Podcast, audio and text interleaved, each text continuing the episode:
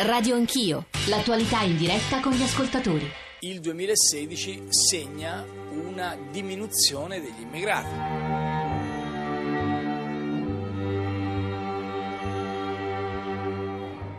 Gennaio. Un morto nel mare Egeo. Siamo alla prima nuova vera sfida dell'Europa, che non investa il mercato, la moneta, i traffici commerciali e i parametri contabili. 5 gennaio. Almeno 36 morti tra Turchia e Grecia. 11 gennaio. Almeno un morto in località felloniche. Il mare è il posto più pericoloso dove salvare questi nostri fratelli e sorelle che rischiano la, la, la pelle tutti i giorni. 15 gennaio. 3 morti nel mare Egeo. 21 gennaio.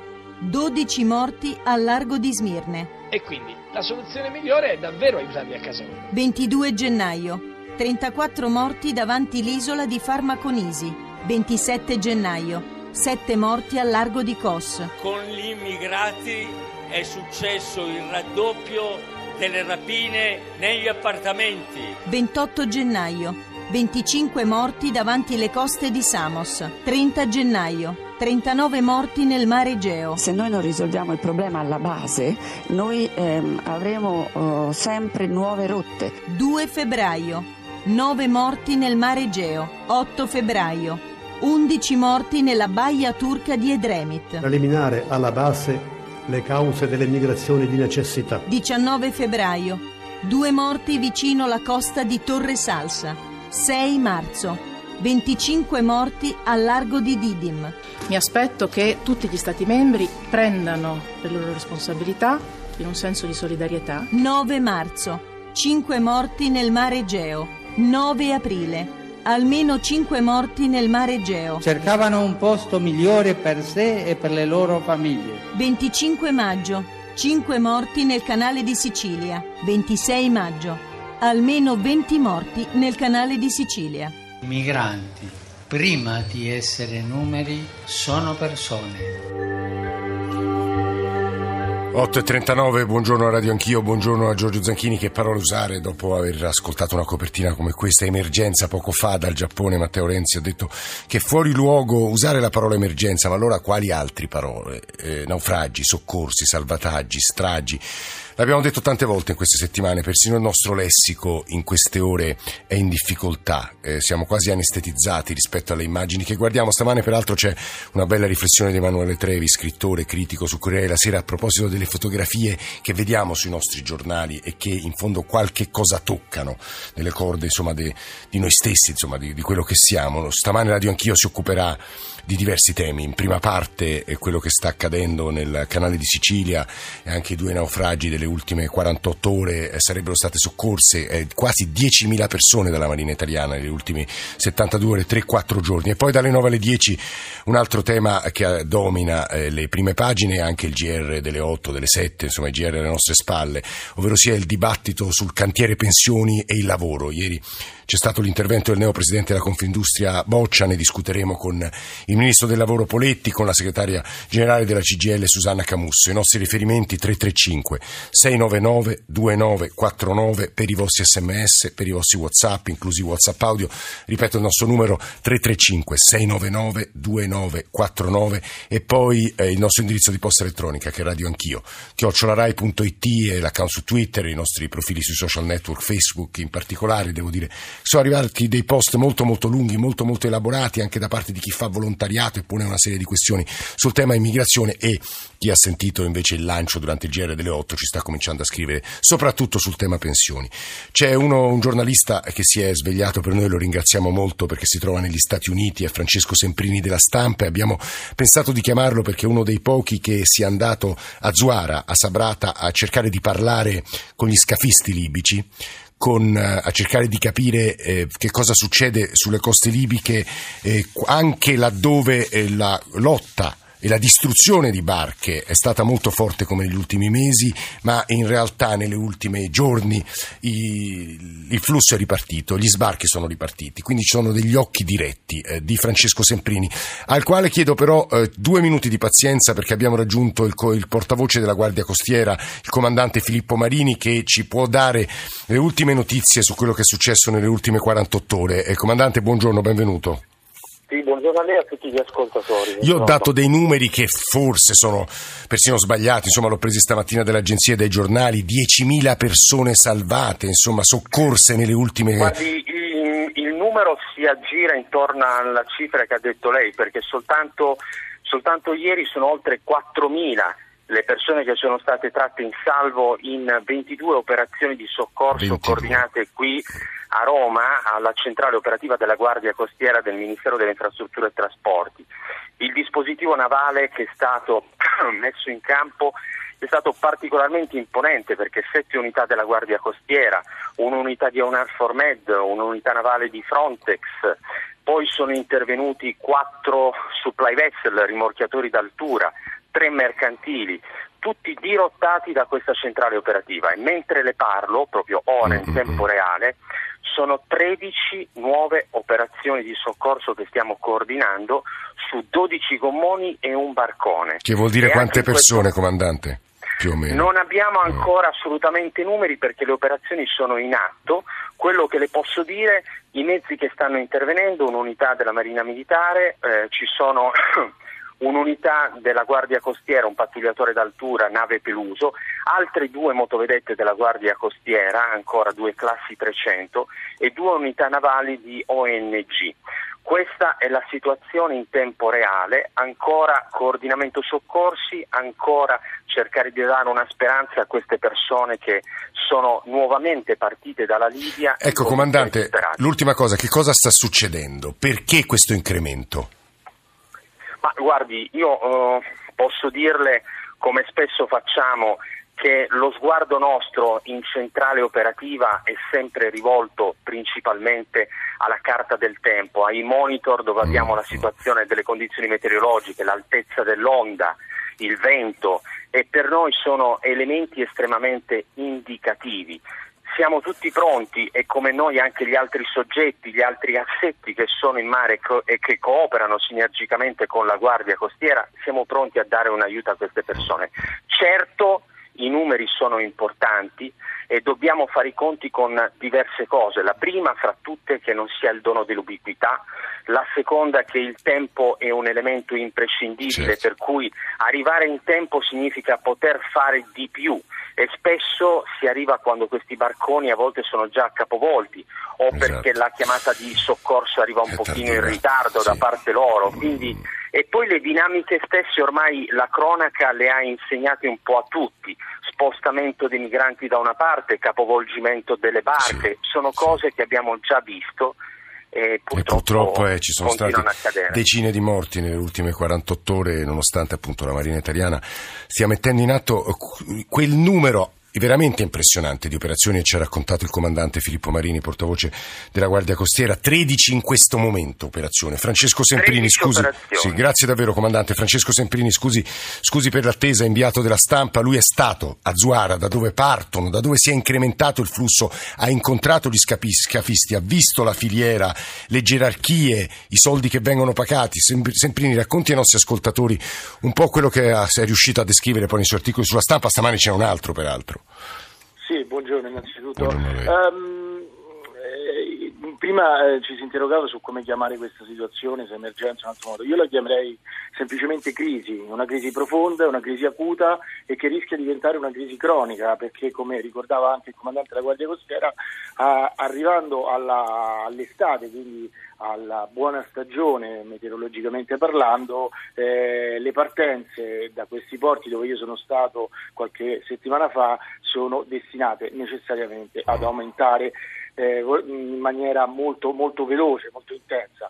Eh, io appunto sono stato in questo tratto di costa che è il tratto di costa privilegiato per le partenze dei barconi perché è quello eh, sicuramente più vicino in linea eh, d'aria alle, mh, a, a, alle, mete italiane, soprattutto sì. Lampedusa in particolare, ma soprattutto perché è un tratto... Lo dico per gli ascoltatori se, se, pensano, immaginano la carta della Libia è la parte più a sinistra verso la Tunisia che è quella più vicina esatto, a Lampedusa. Esatto, diciamo, esatto, è la, la costa occidentale della Libia eh, diciamo al confine, quasi al confine con la Tunisia e soprattutto perché è un braccio di mare che ha una profondità relativamente bassa rispetto invece a quello che si ha nella parte orientale del sì. paese rispetto all'Egitto. Quindi ecco, insomma, è una, un, un, hub, come eh, si dice tecnicamente, un hub privilegiato e io sono stato lì, ho avuto già modo, ed era, ed era aprile, insomma, di vedere come ci fosse un'accelerazione sia nell'afflusso di barconi che ormai si stanno, vengono sostituiti con i gommoni che sono molto più pratici, molto più comodi, eccetera, sia di persone che venendo dalle rotte, chiamiamolo così, della disperazione, quindi dal Centro Africa, dal Niger, dalla sì. Nigeria, dal Chad, eh, dal Sahel, si stanno ammazzando sulle coste dove vengono radunati, organizzati dagli elementi di queste organizzazioni. Quindi lei ha visto proprio migliaia di persone, Semprini?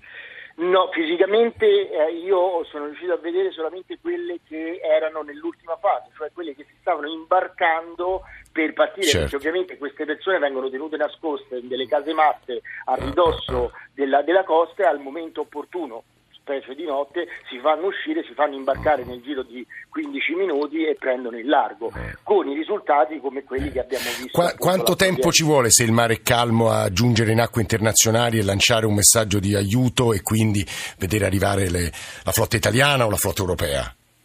Ma eh, qualche ora, mm. se le condizioni sono eh, sono buone, se il mare è tranquillo, se non ci sono correnti particolari, eh, diciamo qual- qualche ora. Ricordiamoci che eh, poi spesso queste imbarcazioni, questi gommoni, eh, sono spesso pilotati da migranti stessi, sì. cioè sono migranti che sono stati si sono addestrati a pilotare queste imbarcazioni e che per pagarsi eh, il, viaggio, il viaggio verso, verso l'Italia eh, e, e, infatti esatto, hanno spesso pochissima perizia con le conseguenze purtroppo che abbiamo visto nelle ultime, ma non solo nelle ultime 48 ore. Sempini, ho un'ultima domanda. Lei proprio stamane sulla stampa scrive che le forze locali, cioè le forze dell'ordine libiche che pe, perlustrano la costa nord-ovest della Libia non ce la fanno, hanno chiesto aiuto. No, non, non ce la fanno, sono eh, ridotte in termini numerici come personale, ad esempio quelli di Zuara hanno eh, 26 tra marinai ufficiali, quindi veramente pochi, ma soprattutto pochissime unità, hanno solamente due motovedette e una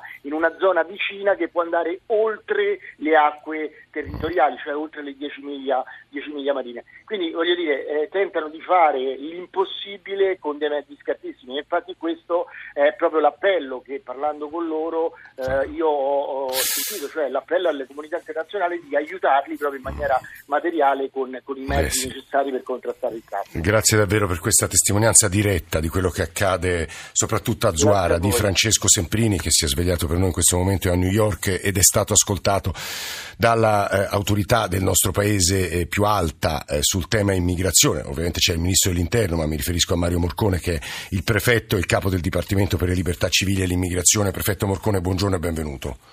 Buongiorno a tutti voi. Lei ha sentito la testimonianza di Semprini stamane sui giornali e c'è una descrizione abbastanza preoccupante di quello che sta accadendo. Lei avrà visto i titoli, è il caos, il paese è vicino al collasso, non c'è letteralmente più posto. Sono in corso in questo momento, ce lo diceva Filippo Marini, portavoce della Guardia Costiera, 13 operazioni, non sappiamo più dove mettere le persone. È vero, prefetto? Che dire che è vero, eh, il problema è la concentrazione degli sbarchi in un tempo ristretto e in un numero limitato di porti. Eh, se guardiamo i numeri in astratto, eh, lei si rende conto eh, che in realtà siamo sul trend dell'anno scorso per adesso, mm. con il picco che è partito tra il 22 e il 23 maggio e che ci ha portato ormai a quasi 10.000 persone in poche ore. Sì. Quindi il problema è lo stress, eh, soprattutto sui porti siciliani che sono peraltro 4-5 impegnati, abbiamo tentato di arrivare a Salerno, a Brindisi, a Bari, ma eh, in realtà è questo il vero problema, quindi il concentrarsi in poche ore di numeri molto alti. Poi se guardiamo i numeri invece eh, in generale i numeri sono per il momento quelli dello scorso anno. 10.000 mm, persone in poche ore. Prefetto, questo. ci racconta che cosa accadrà allora nelle prossime ore a queste migliaia di persone? No, no, alle prossime ore stia tranquillo che accadrà no, che noi le distribuiamo eh, in tutta Italia questo... secondo i criteri che abbiamo sempre detto e tutte le regioni faranno la loro parte e tutti i colleghi che sono in sede eh, nelle prefetture eh, faranno la loro parte. Certo, eh, diciamo non è una fase della storia a noi particolarmente favorevole perché è chiaro che anche la campagna elettorale per il rinnovo eh, delle amministrative, dei sindaci, eh, può essere difficoltà, perché comprendo benissimo che ognuno poi difenda un po' il proprio territorio e cerchi in qualche modo... E quindi dica no, no all'accoglienza, diciamo. Eh, questo, è questo, è un po', il problema, comprensibile, eh, per l'amor di Dio non intendo eh, con questo mh, accusare nessuno, comprensibile, ma noi comunque faremo la nostra parte, quindi queste persone verranno sicuramente sistemate eh, eh, nei luoghi più idonei. Perfetto. C'è un eh, ascoltatore, Leonardo da Bari, che riassume un po' per tutti, perché stanno arrivando moltissimi messaggi che Ma... appunto chiedono spiegazioni e manifestano anche sconcerto e preoccupazione. Ma Leonardo da Bari credo riassuma per tutti un po' questo stato d'animo. Leonardo.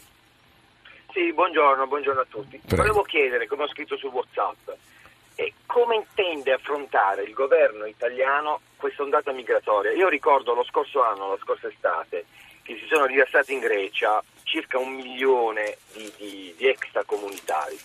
Io non credo che l'Italia possa far fronte a un'ondata del genere, anche perché mh, dalla Grecia mh, venivano sistem- in Grecia venivano sistemati in sistemazioni di fortuna, intende, e poi andavano oltre. In Italia invece credo che rimarranno, perché ormai l'Europa è chiusa. Cioè tutti quanti hanno chiuso le proprie frontiere, al di là delle dichiarazioni di facciata, delle pacche sulla spalla a Renzi, in realtà ognuno coltiva il proprio interesse, cioè la salvaguardia dei propri cittadini. Quindi lei dice l'Italia è lasciata sola, adesso diventerà una specie di pentola a pressione. Allora, io l'osservazione... Sì. Assolutamente, assolutamente. Eh, l'osservazione di Leonardo ovviamente è stata sentita da Mario Morcone, alla quale aggiungerei alle parole di Leonardo eh, le osservazioni di diversi ascoltatori sui costi di queste operazioni che ci sono state descritte pochi minuti fa, ma come l'Italia si fa carico da sola di tutte queste operazioni. Mario, io aggiungo che in realtà, se ricordo bene, l'Italia ha ottenuto anche un piccolo margine di flessibilità per le spese sostenute sulla questione migratoria e quindi un po' di soldi ci arrivano dall'Europa. Non sono tutti soldi che spenda lo Stato italiano, lo dico perché molti ascoltatori mettono sempre accanto i disoccupati italiani con i soldi che spendiamo per andare a soccorrere in mare queste migliaia di persone. I numeri ce li ha dati lo stesso prefetto Morcone, al quale di nuovo do la parola. Prefetto. Guardi, eh, onestamente insomma, bisogna ragionare un po' fuori dalle emozioni. Quindi, premesso che, come abbiamo detto, certamente c'è un momento di particolare pressione e quindi anche di complessità e di difficoltà eh, nel concentrarsi di numeri molto in numeri di porti molto sì. eh, ristretti e, e, quindi la necessità di una ridistribuzione sul piano nazionale in un periodo, come abbiamo detto, particolarmente complicato. Se andiamo però a fare un ragionamento guardando un po' più in là e non facendoci prendere dall'emozione, allora le dico, i numeri per adesso sono quelli, quelli dell'anno scorso. Parlare di un milione di persone è assolutamente avventuroso, usiamo questo termine. Per quanto riguarda i non lo dico io, l'ha detto il Presidente dell'Inps, l'ha detto eh, studi specializzati come la Fondazione Moresta. Sostanzialmente i migranti presenti in Italia producono eh, praticamente reddito eh, nelle casse dello Stato eh, di circa 10 miliardi di euro e noi restituiamo sotto forma di servizi 5 miliardi, forse 5,5, 6 miliardi, ne rimangono 4, cioè sostanzialmente l'accoglienza si autofinanzia eh, da questo punto di vista. Quindi la, la battaglia seria più, più, più lunga da, da, sulla quale dovremmo impegnarci, si dovrà impegnare il governo, secondo me è soprattutto quella dell'inclusione di queste persone, di non lasciare queste persone semplicemente eh, in una condizione eh, di sopravvivenza, mangiando, dormendo e annoiandosi tutta la giornata, ma invece eh, coinvolgere queste persone nei processi di sviluppo economico del nostro paese, soprattutto. Eh, allora a questo proposito però un'ultima domanda, lei sa meglio di me, ne abbiamo parlato anche al GR che il sindaco di Ventimiglia e la sua giunta si sono autosospesi sì, perché vabbè, si sentono abbandonati. Vabbè, guardi, guardi, il sindaco di Ventimiglia, eh, per l'amor di Dio, io rispetto chi è stato eletto, però mi pare che abbiamo dedicato al sindaco di Ventimiglia molte attenzioni, eh, da ultimo il ministro Alfano personalmente, ma le abbiamo dedicate prima noi, prima il prefetto di Imperia, eh, le dedicheremo ancora, ha fatto questa ordinanza di sgombero, naturalmente faremo lo sgombero, però eh, credo mh, che, insomma, chiedo, e ce ne sono tanti di sindaci, che forse hanno una struttura e una personalità, eh, come dire, di maggiore spessore per gestire situazioni come queste. È la voce di Mario Morcone che avete ascoltato e che ringraziamo molto per essere stato con noi in questa prima parte di Radio Anch'io dedicata, come avrete sentito e capito, al tema eh, delle migrazioni. C'è un passaggio di Beppe Severnini di ieri del Corriere. Creiamo corridoi umanitari, chiede qualcuno. Non permettiamo quest'abominio, ma se il passaggio in Europa fosse sicuro i migranti non sarebbero eh, decine di migliaia, diventerebbero milioni. Il compromesso è quello che vediamo. Sperare che i disperati non partano, salvare quelli che lo fanno, ospitare i profughi, respingere gli altri. Poi una serie di considerazioni che credo sia, meritino di essere lette. Grazie davvero a Mario Porcone. Noi, come sapete, adesso ci occuperemo di economia, di pensioni, di lavoro con il ministro Poletti, con Susanna Camusso. 335 699 2949, adesso le ultime notizie, il GR delle 9, poi torniamo qui insieme in diretta.